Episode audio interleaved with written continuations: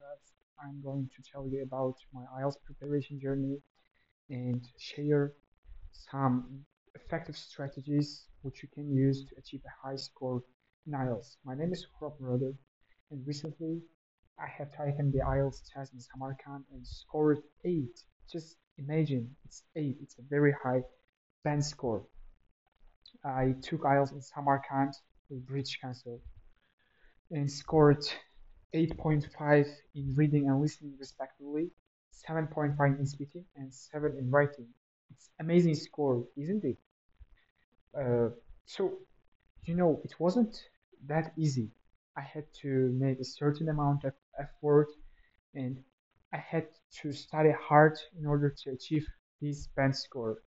But with the right methodologies and with the right study tips, you can accomplish anything you want. Let's start with the resources that I use.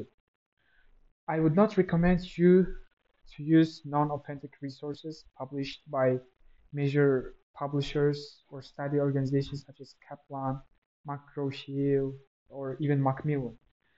The only like publisher you can rely on is Cambridge University Press because they are the writers of the IELTS materials and accordingly their materials are the most reliable and dependable ones.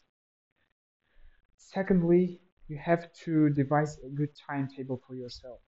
As you are preparing for the IELTS test, you have to devote most of your time to studying.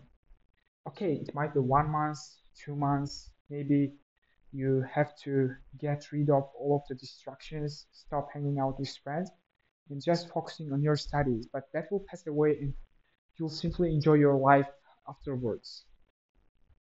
Uh, then you need some extracurricular activities, preferably in English. Maybe you can watch movies, play some games in English, or even listen to some memes in English. That will improve your mood and alongside with this it will enable you to immerse yourself yourself in an English environment which will significantly like raise your speaking abilities your reading listening and writing correspondingly.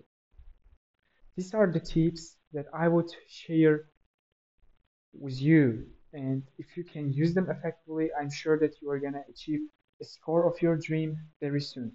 Just be determined, dedicated, and stick to your timetable. I believe that you are gonna succeed. Goodbye.